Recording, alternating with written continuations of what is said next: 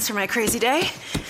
My packed commute, all those unread emails in my inbox. But I'm getting stronger, faster, and pushing myself further every day. I don't care if I'm not like everyone else. This punching bag is the best way to end my day. Fearless is knowing yoga isn't your style. That's the power of the Blue Cross and Blue Shield Federal Employee Program. Learn more about our healthy benefits at fepblue.org slash get more.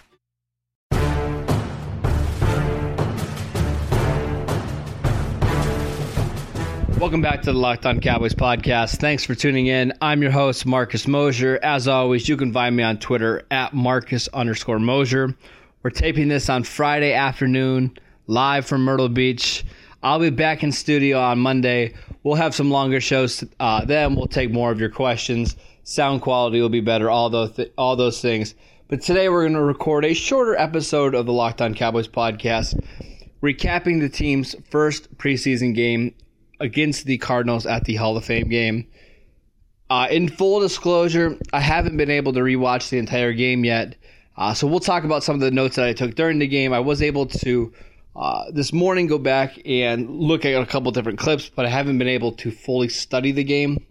Uh, we'll on Monday we'll come back and we'll talk about the uh, film study that I did. We'll break down some more players of that game. But in case you didn't see it, the Cowboys' first string defense struggled. Blaine Gabbert of the Cardinals took them up and down the field, scored 15 points in their first two possessions, and didn't have much trouble doing it. However, the Cowboys responded back. I thought Kellen Moore looked okay. The Cowboys eventually were able to win the game 20 to 18. Not that it matters, just wanted to fill you in. So I wrote down 10 different players and 10 notes on 10 different players, and we're going to talk about those guys and not super extensively because we'll look at more of those on Monday, but just kind of like just notes that I had. The first one is Rico Gathers. Now, a lot of people are really excited by Rico Gathers. I saw Evan Silva from Rotoworld was saying that he looked like the most impressive player on the field last night. He looked like he was in a class of his own, and I can see that when you see him on the field running routes and moving with the football this is a spectacular athlete. This is a guy that uh, you can just see that the tools are there. So the question always remains why is he the fourth tight end on this roster? Well, for a few different things. On his touchdown catch that he made, amazing touchdown catch. That's the reason why you drafted him because you think that he's going to have that ability to box out defenders in the air.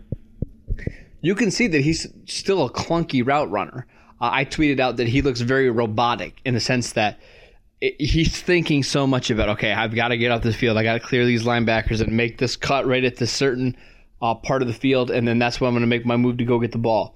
You can see that he's thinking too much. You can see that as big and as fast as he is at 285 pounds, he's just not a very fluid athlete. He's kind of rigid in the way he moves. Um, it's not like a Gronkowski or somebody like that where just they move effortlessly.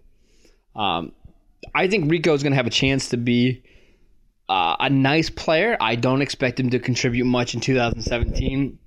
Again, you got to remember that Jason Witten is the team's number one tight end. He's never coming off the field. When the Cowboys go two tight ends, they're probably going to use James Hanna if he's healthy. If they go three tight ends, they're going to use Jeff Swaim as the inline blocker that can hold the edge.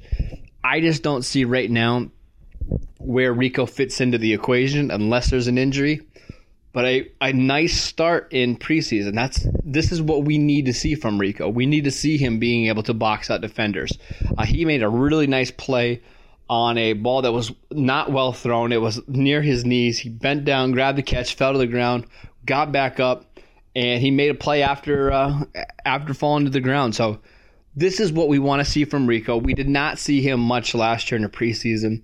We want to see him taking steps every single game to becoming a guy that the Cowboys not only can have on their 53 man roster, but can also, uh, you know, maybe find two or three different plays or packages to use him in throughout a game. Maybe he's your tight end in goal line situations rather than James Hanna because of that size difference. We'll see.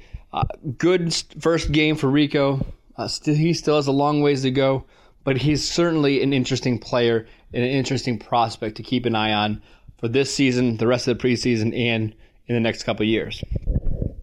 Next guy I want to talk about is Taco Charlton, the Cowboys' first round pick, defensive lineman from Michigan. Lots of mixed reviews on Taco from his first game. He had seven snaps on pass rushing downs. He recorded seven pressures. On five of them, he used a spin move that was not very successful.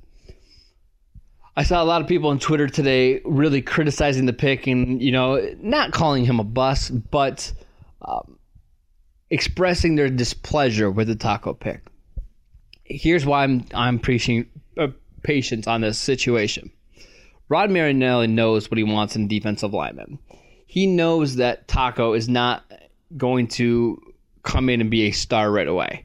It might take him a full year or two years for him to, you know, maybe start to see that ceiling. And that's okay. What Dallas is going to do is they're not going to put Taco in a situation where he has to play 75% of the snaps a game. He might play 20 snaps, and they're going to coach him up on those 20 snaps. He's not going to be your Khalil Mack, Von Miller rusher, but you're hoping he can be a six to eight sack type of player. You're hoping that he can be what Demarcus Lawrence was in 2015 and kind of what we hope he's going to be in this year. This year, that's what you're really hoping. Remember, the Cowboys traded up for Lawrence. I believe they picked him at 34 or 35. Taco was picked at 28. There's not a big difference in where they the draft capital they used in those two players. In fact, they might actually use a little bit more having to trade up to get Demarcus Lawrence. These are complementary pieces instead of your war daddies. I'm okay with Taco. I know it's going to take him a while. I know the expectations are low. It's why this season I was saying that if he would to get to four sacks, I would be thrilled. Don't take too much out of one preseason game. Rod Marinelli is going to go back, look at the tape, explain to Taco what he did wrong. They'll coach him up. He's still a young guy. He's gonna he's gonna learn how to use his length. It'll it'll be okay. I'm I'm confident that in the long run, Taco is going to be a nice player. One guy that we talked a lot about on this podcast is running back Rod Smith. Now, I've been preaching this whole time that Rod Smith has a really good chance of winning that third running back job. But we really haven't talked about whether he should be the team's second running back. Uh, on Thursday night, I thought Rod Smith was the best running back on the Cowboys roster. Uh, he was able to run with power, he was able to run with speed. He was able to catch the ball out of the backfield, use his blocking ability. He played a little bit on special teams. He was used as the L5. They used him all over the place. Just 25 years old. I'm curious to see what the Cowboys do with Rod Smith uh, this year. Does he have a chance to be the team's second running back? Probably. Let's pause now to tell you a little bit about Cesny. Buying and selling a home can be stressful. That is until you meet the Cesny Premier Realty Group the professional and experienced real estate agents of the Cesny Premier Realty Group provide service that is second to none. Focused on building personal relationships with their clients, Cesny's Premier Realty Group realtors seek to understand their clients' needs and wants to ensure that those needs and wants are met every time and will strive to provide a hassle free buying and selling experience as they assist their clients with all their real estate needs. No matter the situation, they're here to help. If you if you or someone you know is buying, selling or relocating, if you are struggling with the possibility of a short sale or foreclosure, the Cesny Premier Realty Group knows that you deserve the best and will make sure that you get the best. If you currently need or think you will have real estate needs in the future, contact the Cesny Premier Realty Group directly at 469 672 6987. That's 469 672 6987. You can also visit their website at www.yourdfwhomesolution.com. All right, let's go ahead and talk about the last five players that I wrote notes about. Second round pick, Chidobe Awuzie, had an up and down night. Uh, his best play of the night was when he jumped an out route late in the second quarter, right before uh, halftime. Woozy, he read it perfectly. He just got caught in between trying to intercept the ball, knock the ball away. You can see that he has anticipation. You can see that he has instincts. Uh, he's going to be a really good player. I- am not upset that he didn't make the play on that one. I just think there was a little bit of nerves that were involved. He's going to be fine. Now, I, I hope that Dallas isn't forced to rush him on the field. I would love to see a situation where he can be the team's fourth cornerback and they can put him in situations to make him feel comfortable. I'll get a little nervous if he's forced to be the team's outside corner because of suspension or because of injury or anything like that. I, I want Chidobe to work his way into the lineup rather than be forced into it. I think this is a guy that can develop into a really, really good number two corner, uh, where you feel fine, you know, letting him play in press man coverage or press zone coverage and having a safety over the top. Uh, I'm really interested to see what Awuzie looks like at, by the end of preseason because I think you're going to see a guy with a lot more confidence. Uh, this is a kid that can blitz. He can play man zone. You can play him inside in the slot. I think his future is very bright. Next one is Byron Jones. I'm not sure why Byron Jones played in this game. In fact, he was one of the only few starters that didn't. I just thought with how with him being one of the most important players on the defense, and for the fact that the Cowboys have so many safeties that need reps uh, between Kavon Frazier, Jameill Showers, Xavier Woods, uh, I just didn't see the need to play Byron Jones for the entire f- first quarter. Maybe there was something behind the scenes that we don't know about. Uh, maybe they had some injuries or guys didn't didn't earn enough snaps. But it was interesting to see Byron Jones on the field. Uh, he got beat once across his face uh, by, by a tight end. Other than that, he was pretty flawless. You can see that he was just so much better than the rest of those guys on the field. He he was one of the best players. He was the best player on this field. He he was incredible. His instincts you can see are getting there. He made two tackles behind the line of scrimmage. I'm not concerned about Byron Jones at all. I just thought it was odd that he was on the field so much, considering he might be the Cowboys' second most important defensive player this year. Next two kind of go together Charles Tapper and Damontre Moore. Uh, after watching Taco struggle with that spin move over and over, it was kind of nice to see Tapper and Damontre Moore coming off the edge. Those are the two guys on the Cowboys that really have that explosiveness and that burst. Now, Damontre Moore is a little bit more refined in that he knows how to get a little bit lower on his bend. Uh, he just doesn't have a counter move or play with any power. He's just an all speed guy all the time.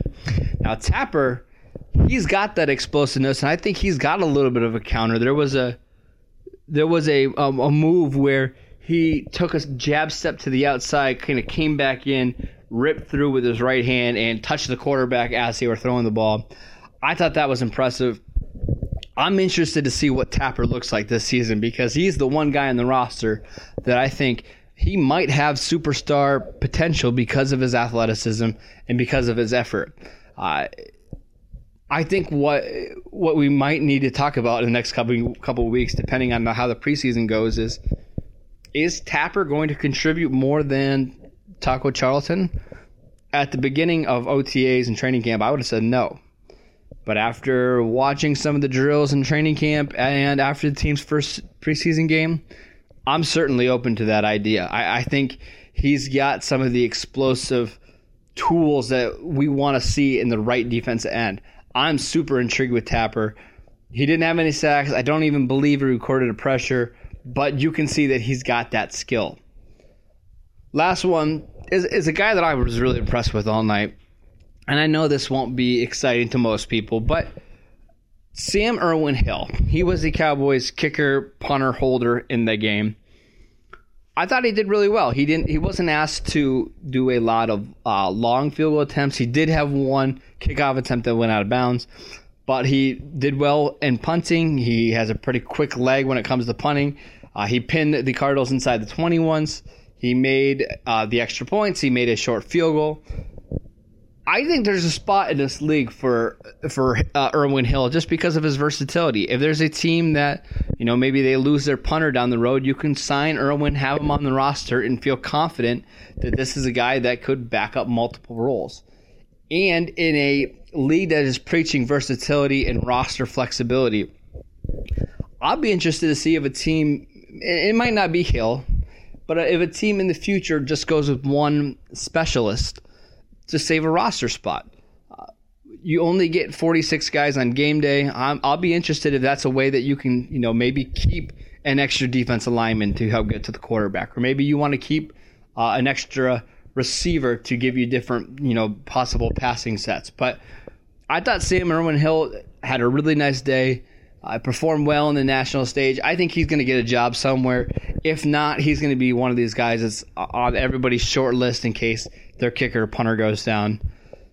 I thought he was a good one to watch. I'm curious to see how he does the rest of preseason. I don't expect the Cowboys to give many reps to Chris Jones and Dan Bailey. They know what they have in those guys. They don't want to uh, overwork them. Sam Irwin Hill, just a kind of a fun, interesting guy to keep your eye on. That's it for today's show. Make sure you subscribe to the podcast on iTunes. Hit us up with a five star review. On Monday, we'll be back in the studio. We'll take your questions.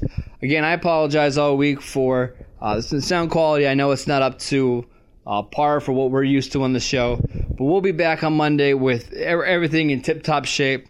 Thanks for tuning in. As always, you can find me on Twitter at Marcus underscore Mosher. And please follow the show at Locked On Cowboys. We'd love to have you. Send your questions in. We'll be doing a lot of fun stuff and giveaways throughout the season. So make sure you follow us on Twitter at Locked On Cowboys. Have a great weekend. We'll see you back here Monday.